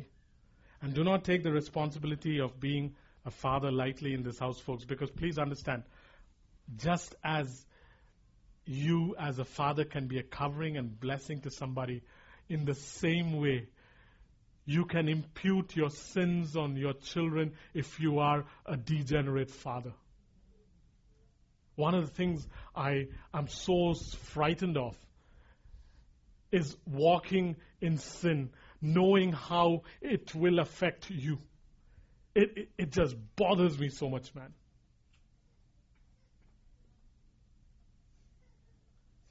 Because if you are choosing to see me as a set man, if you, if some of you choose to see me a, as a father in this house, if you have come under the covering of Acts 29, I'm an, I am the set man of Acts 29, I guarantee you, my walk will affect your life. You want to see Achan? It says Achan's whole family was stoned to death. Numbers 30, again it says this. In Numbers 30, it's talking about a woman, and it says, if a woman takes an oath and she speaks it out loudly, and the father in the house does not void it, then that oath stands. What he was trying to say was the just as a covering can be a blessing, trust me, it can also be a scary thing. So regardless of whether I'm at home or whether I'm in a hotel in Jakarta, I have to make sure that if not obviously for my own sake and for the sake of the Father's love for me, but if not that, for the sake of the house I belong to, that I, my walk be pure. It's not a burden, but it's a responsibility. And I want to say to you, fathers here, huh, please, and I, I, if I'm coming across um, harsh, please forgive me. Please don't take your role as a father as irresponsibly. Because, like it or not, regardless of how much your wife may do, may be, how much she prays, how much she may be taking care of your house, of your child, if you are an irresponsible father spiritually, then know this that your family will be harmed. It's just, just the way it is, folks. It's the way it works. Isn't, isn't there a point where our understanding of being pure and right, doing everything right, is not like what God's is? So even we can sin and not know we're sinning, and if we're so paranoid that anybody above us in the, in the church, sort of eldership, or anybody below us for new believers, that if there's any mistake, we're going to get get damaged. That's not sort of what Scripture says. Like we're under the covering of Jesus, so yes, we need to be concerned. There's no, not such concern that any little slip up is going to affect the whole hierarchy underneath us and all the stuff above us. Right? Okay? I agree that every little fault is not going to count, but if your uh, pastor begins to practice pornography, yeah, and you won't know it, folks. You won't know it. Pornography is a secret sin. Let's assume I, I begin to practice it. Let's assume this is what I do when I live in hotels in other places. You're not there. I promise you that if that becomes a practice in my life, God will expose it so that you will be uh, aware of it. God will help you to re- restore me. And may I be humble. uh, I mean, I don't even want to go there. But the point is that it, the effect will be there. And is there precedent in the New Testament? Yes. Why does Paul say that take out the yeast of immorality from your midst? Why? Because if I allow yeast to fester in the community of believers, it'll spread. Which is why he said, How can you be so happy about your meetings when you're letting a man who lives with his stepmom into your church as if nothing is the matter?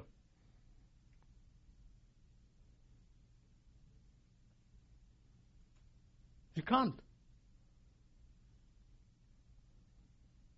Remember, this is a community created by the Holy Spirit. The Holy Spirit. And there are certain standards required in this community.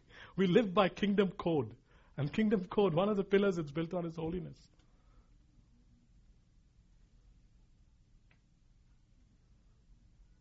There was a person who used to, um, who I know, who um, um, is living in an adulterous relationship, and uh, when the person asked to come and speak here, uh, we had to say no to him because if he now living in an adulterous relationship with a powerful ministry comes and ministers here and lays hands on you, he passes on to you the same deception that he is living in. So we had to say no. You can't come and preach here. Well, we should say no because of what he's doing, but I don't think that every sort of laying on of hands if somebody's doing the wrong thing, God's put safety, blood of Jesus on all believers that we can't, again, be so paranoid that no one can touch us. It's not paranoia, it's a principle, and the principle is very simple. My people perish for the lack of knowledge. So as long as we operate by the proceeding word of God, God will keep us safe. If we choose not to, if we choose to ignore the proceeding word of God or seek God, then the, then it is not effective. For instance, Joshua had this bunch of guys called the Gibeonites come to him. They came with moldy bread, they dressed themselves in rags, and they came and said, We come from a far off land, we want to make a treaty with you. And for that one instance, Joshua didn't ask God. They ended up making a treaty, and forever then the Gibeonites became a thorn in their side. So it's not being paranoid, it's being it's walking in wisdom and hearing. So, I- I, mean, we don't have to live in fear of, oh, this person's going to do this to me. No, no, no. But I'm saying to you that a constant life practiced a certain way will affect the church. And if, for instance, we find a couple here that are living in um, common law, then at some point, not at some point, if I know it, I'll have to approach the person and say, sorry, um, um, as, as a people who are a community of the Holy Spirit, we will not be able to um, affirm you in this relationship. So, as a church, either you need to get married or you have to live separately. But this common law, you cannot continue and continue to come into the church. If you do, then we will uh, uh, have to exert church discipline. If they choose not to sign the covenant uh, that we have in this church, then we can't even discipline them. They can keep coming, but I, I feel bad for anyone who balks God in this house. Not balks us, but box God continuously in this house, because we're trying to build this house accurately, and God will deal with it.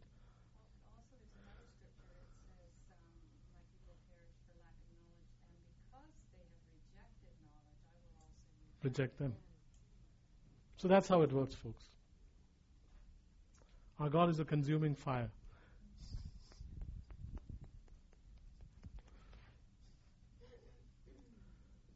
Remember a while ago I sent you a text?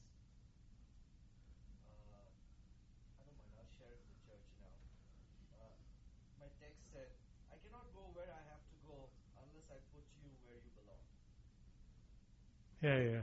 This was between him and me. He was writing to me. Just be quiet and let me continue. I like this next point.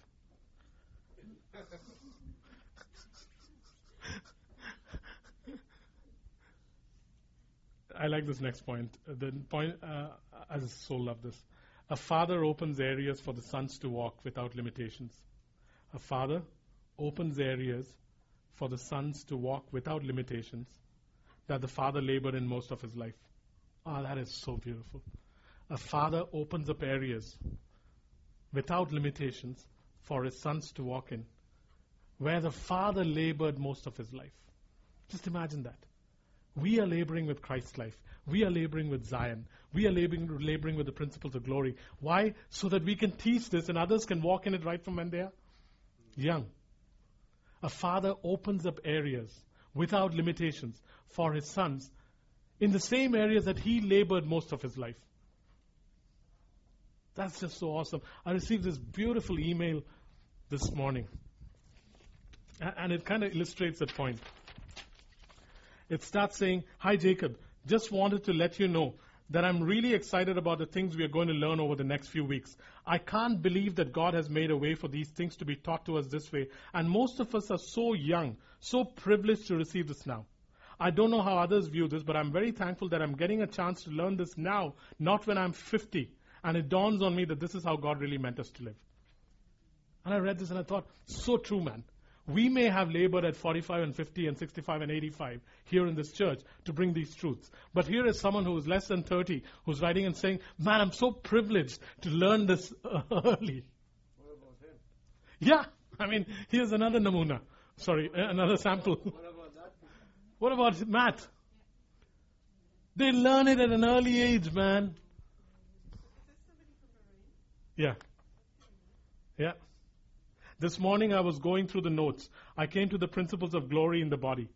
How God's glory in us should be evidenced to the beholder, and then that becomes the greatest tool of evangelism. That's amazing. It's so true. No intellectual, intellectual or atheist or any other argument stands a chance against the glory of God.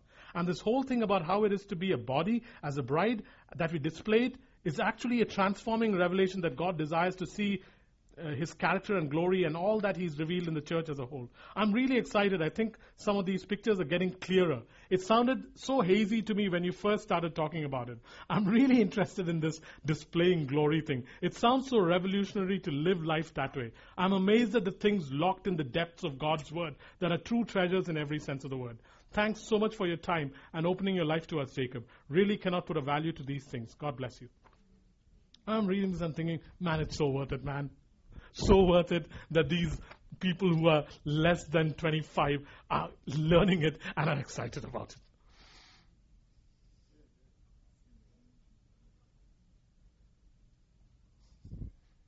You've got to start traveling, folks. Just ask the Lord, Father, when, you, when the time is right, uh, please, I want to go on one of these trips. And if the Lord says yes, uh, then don't worry about the money.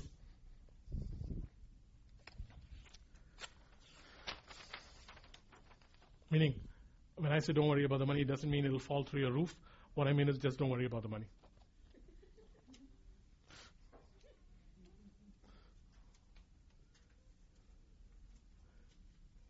Do you want to stop now, or can I do one more point? Tell the truth. Okay? Um, folks, open up areas, okay, for your sons to walk in. Open up areas for them to walk without limitations. Work hard on what you're learning. And then when you minister, when you're sitting in this relationship where you're being a father, regardless of whether the person sees you as one, uh, accepts you as one, open up a relation, open up things that you have worked so hard, so labored, so that the other person can walk it in freely. Just do that. These truths we are learning, go home, marinate in them, make them part of your life, and then open up your life, regardless of whether the person accepts you as a father or not, so that that person can walk in it without limitations. You struggle with it throughout your life, he is the beneficiary. Do this. You suddenly transmit into a person your very life, and you're living it accurately, and they get a deposit of it. It is so magnificent when that happens. Imagine if you raise a generation like that. You know, today Chris and I were talking about this uh, just off the cuff. Uh, that wouldn't it be wonderful if we were able at some point to establish a school that Acts 29 runs of kids between the grades of 1 to, say, 3 to begin with, where by the time they get to grade 3, they have such an understanding of God that no one can take it away from them. Go back into the secular system. God, go back as Daniel, Shadrach, Meshach, and Abednego. Can you imagine what that'll do?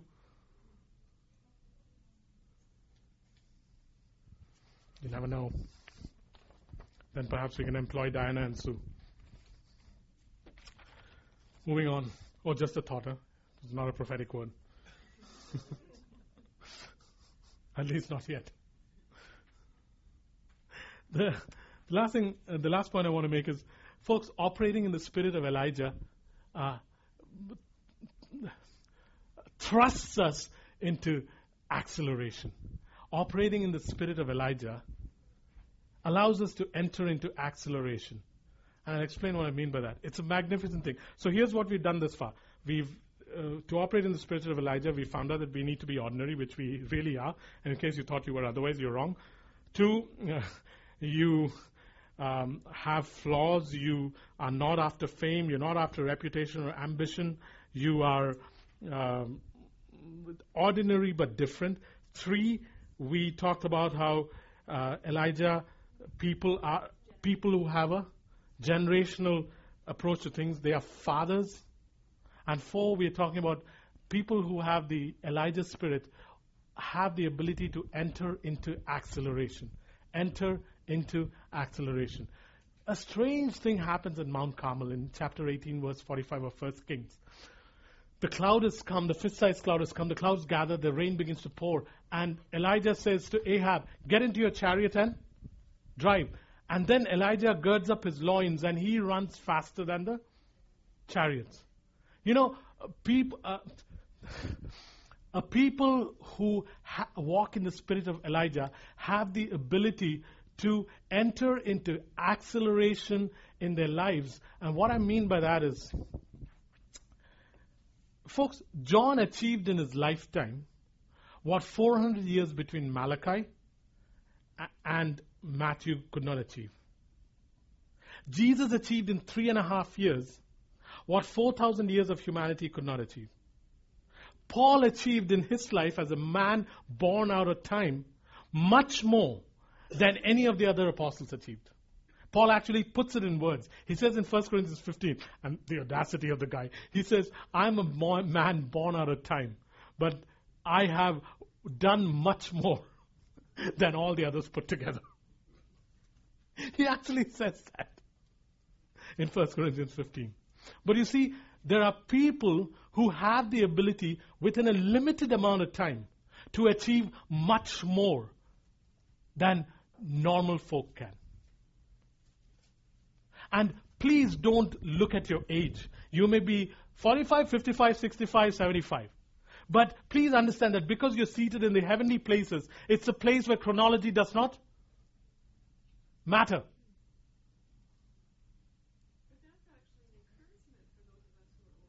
Yeah, it's an encouragement. True, but there are people who think, "I- I'm 65, 75, 85, uh, I got a few years left, how much can I accomplish? No, no, no, no. Because, because of this thing called acceleration, it applies to everybody. Don't look at your age. You can accomplish in a limited amount of time much more than most normal folks. To come into this grace of acceleration,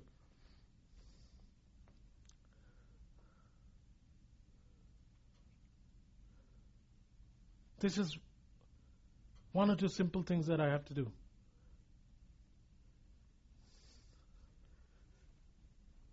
Given that I'm going to operate in the spirit of Elijah, I'm saying to you that there is an acceleration in my life that I can enter into. What do I mean by that? Part of what I mean by that is all the years the locusts have eaten can come back to me instantly. Two, I can run faster than most people would take time in a chariot.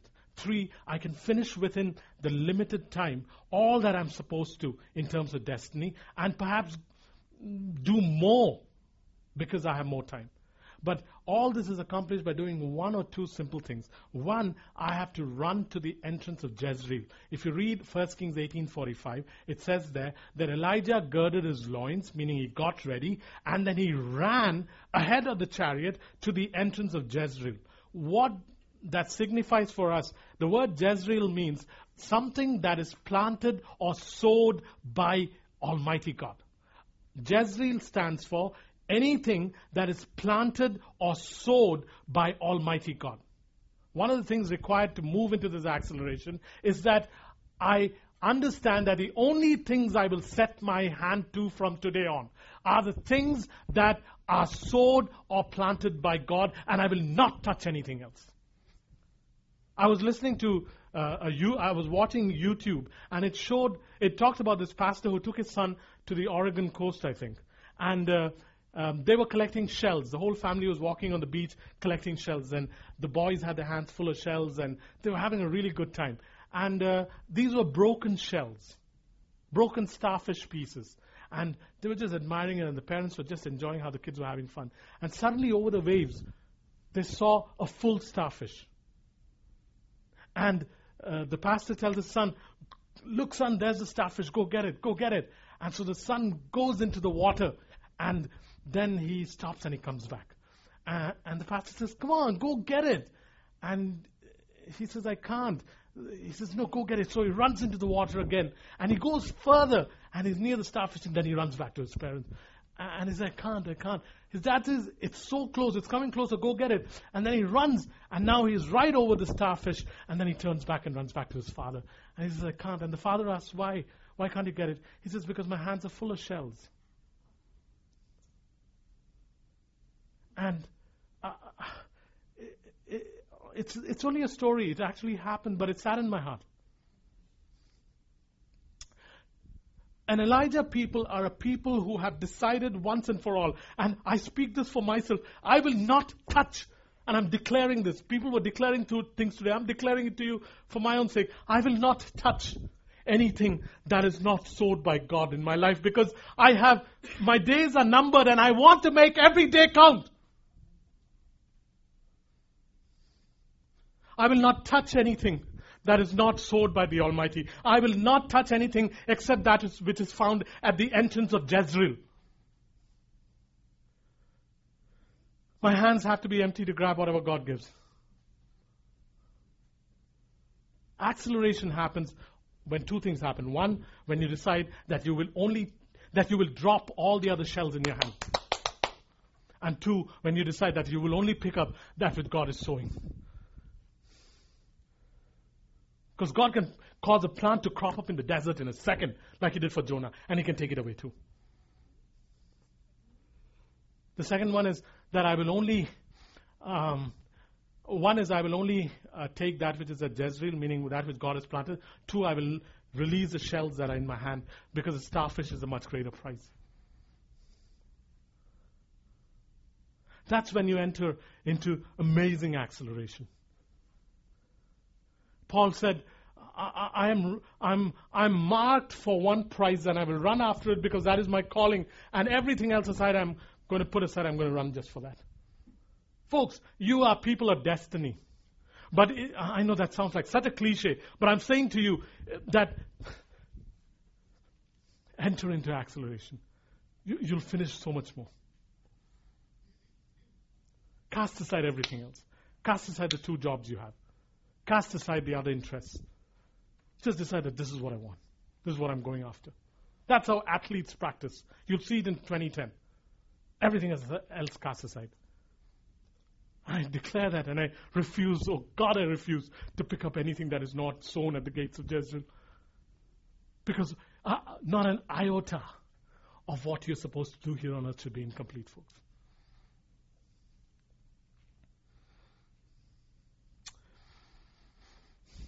pray over this church that we actually know what it is that God has planted that we're supposed to grab and run with? Sure, Matt. Sounds good. Let me finish. You know, when you do that, the hand of God, the Bible says the hand of God was in Elijah. And the sense of the Hebrew word hand of God is the power and the means and the direction of God was on Elijah.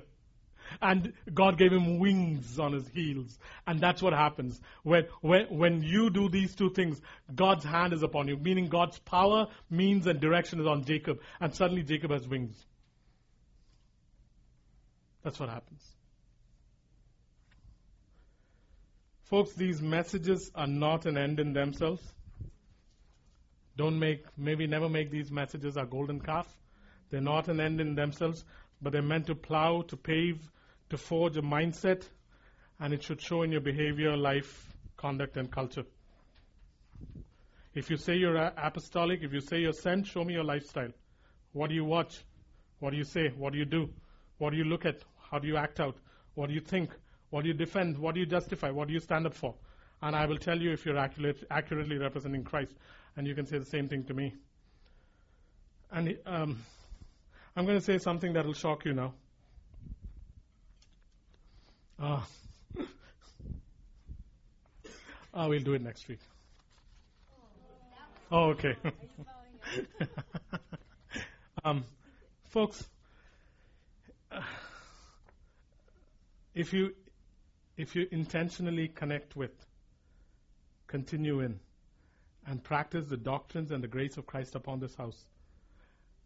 I'm saying this uh, without, I may not say thus saith the Lord, but I actually mean it. Uh, as in thus saith the Lord. If you intentionally connect with, continue in, and practice the doctrines and the grace of Christ upon this house, you will have everything you need to fulfill your destiny. And you will see everything God says in His Word come to pass before your eyes before you leave the earth. I promise you that. It's not an empty boast. I'm saying it to you in a thus saith the Lord capacity. I'm saying to you that if you connect with intentionally, if you practice, and if you continue in the doctrines and the grace that Christ has deposited in this house, two things will happen. One, you will have everything you need, regardless of your present situation, to fulfill your destiny. If necessary, it will be accelerated.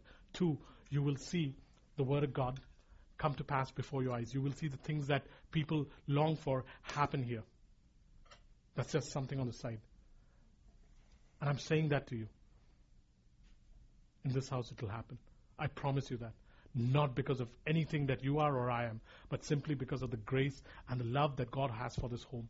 I know we are boasting about this home, but our boast is in the Lord, folks. You will see it happen. Yeah. You will see it happen. You will see the Word of God come and happen before your eyes. The Word will become actual manifestation before your eyes. I promise you that. If we keep on with what we're doing right now, and if you keep on with the doctrines and the grace in this house. Now, here's the other part of it. And I'm going to use, I'm going to put myself in so it doesn't sound like I'm pointing my finger at you. If I am selective, and I pray God that you hear this, if I am selective or complacent in my practice of truths, and only want to wet my feet in the flow and deposit of grace upon this house, I should make plans to leave. Because if after what I receive here I won't respond, God will take, out, take me out of the earth early. Let me say that again. If I am selective or complacent in my practice of truths and only want to wet my feet in the flow and deposit of grace upon this house, I should make plans to leave, meaning I should make plans to leave this house, because if after what I receive here I won't respond, God will take me out of the earth early.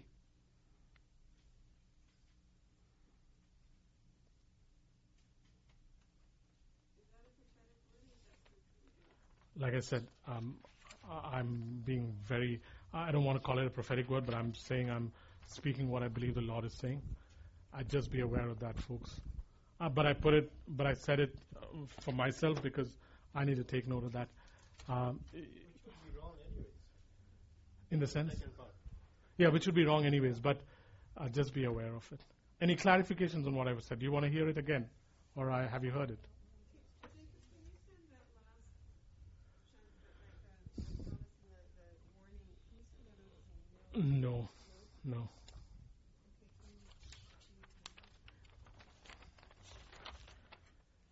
I'm going to say something. if you intentionally connect with, continue in, and practice the doctrines and the grace of Christ upon this house, you will have everything you need to fulfill what is appointed to your destiny. Everything will be provided through the deposit of Christ in this house. And you'll see you fulfill your destiny. And you will see everything God says in the Word come to pass before your eyes. Meaning, some of the things that we've seen in the Old Testament and New Testament will come to pass before your eyes. But if I am selective or complacent in my practice of truths and only want to wet my feet in the flow and deposit of grace upon this house, I should make plans to leave this house because if after what I receive here I won't respond, God will take me out of the earth early.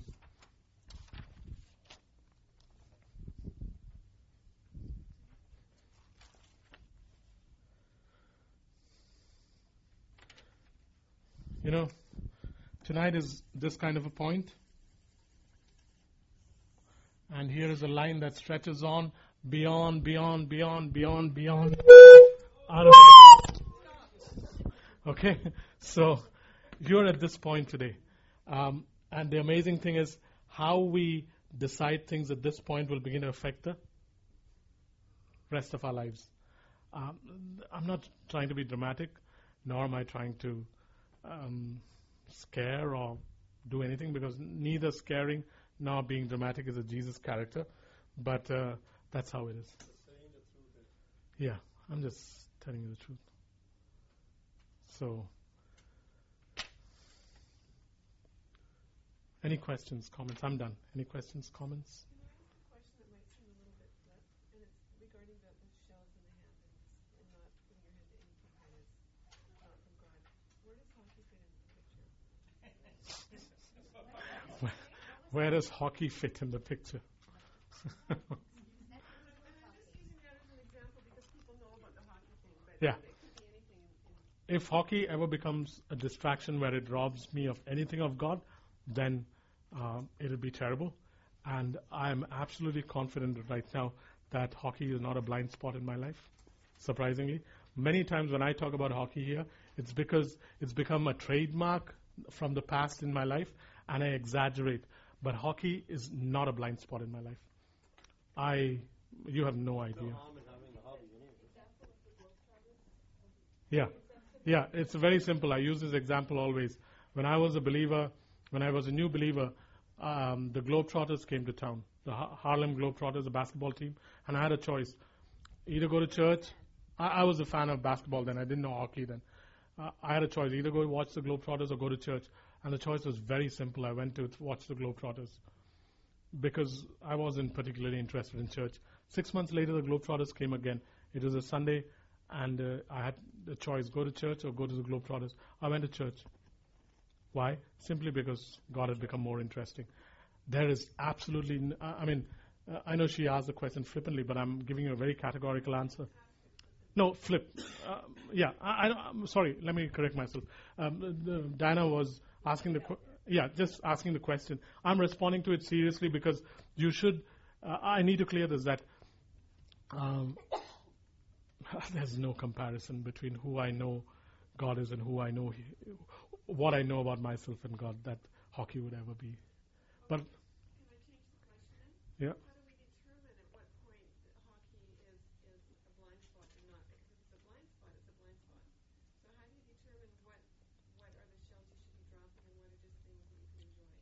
do Um, uh, sorry, go ahead, Joe. Yeah. Yeah.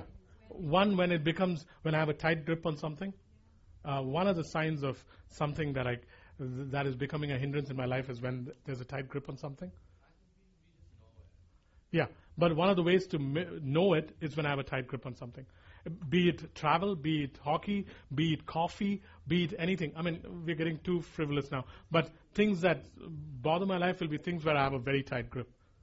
Uh, Acts 29 could become a hindrance. If I have a tight grip on Acts 29, which is, uh, which is a ministry thing, then it becomes a hindrance. So that's one way to find out. Two, uh, may people point out. At the risk of losing your friendship, may people point it out. At the risk of offending you, may people point it out. Where there are, where your hands are full of shells. Three, uh, the, the Lord showed me a dream uh, for four years ago on January 1st. I got up and I'm uh, with these three girls from my past. No, one of the girls is from my uh, from my non-Christian past. One of the girls is from my Christian past, and one of the persons was from my present. Someone I know, another female.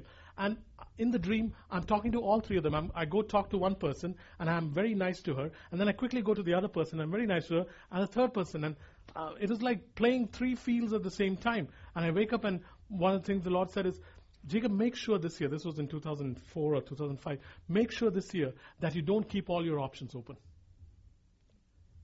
You either choose what I tell you to, but don't you maintain three balls in the air at once and keep all your options open so that the one that is most compatible, comfortable, um, popular, and that suits you best is the one you take. And the dream has stayed with me. Because one of the things we do is we keep two or three options open so that we can get the best out of all three. That, that's not how it works with God. No. That's not how it works.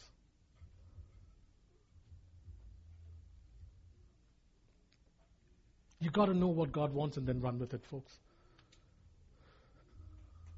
That's having your hands full. Do I want a starfish? Do I want an octopus? Or do I want a mackerel?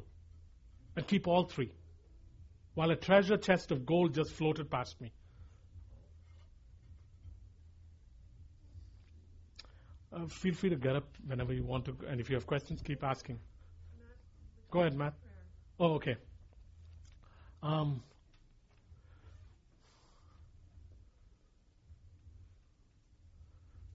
Father, do you want to broach us on this right now? Father, could you please remind us to pray for this next Sunday so that what we've learned we can marinate over and come with our hearts ready so that we can pray for it next Sunday. And I pray that you'll help Matt to remind me, Father. Amen.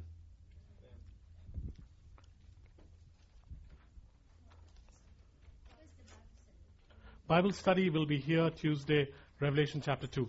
Very interesting. You're welcome to join us. Anne's house is beautiful.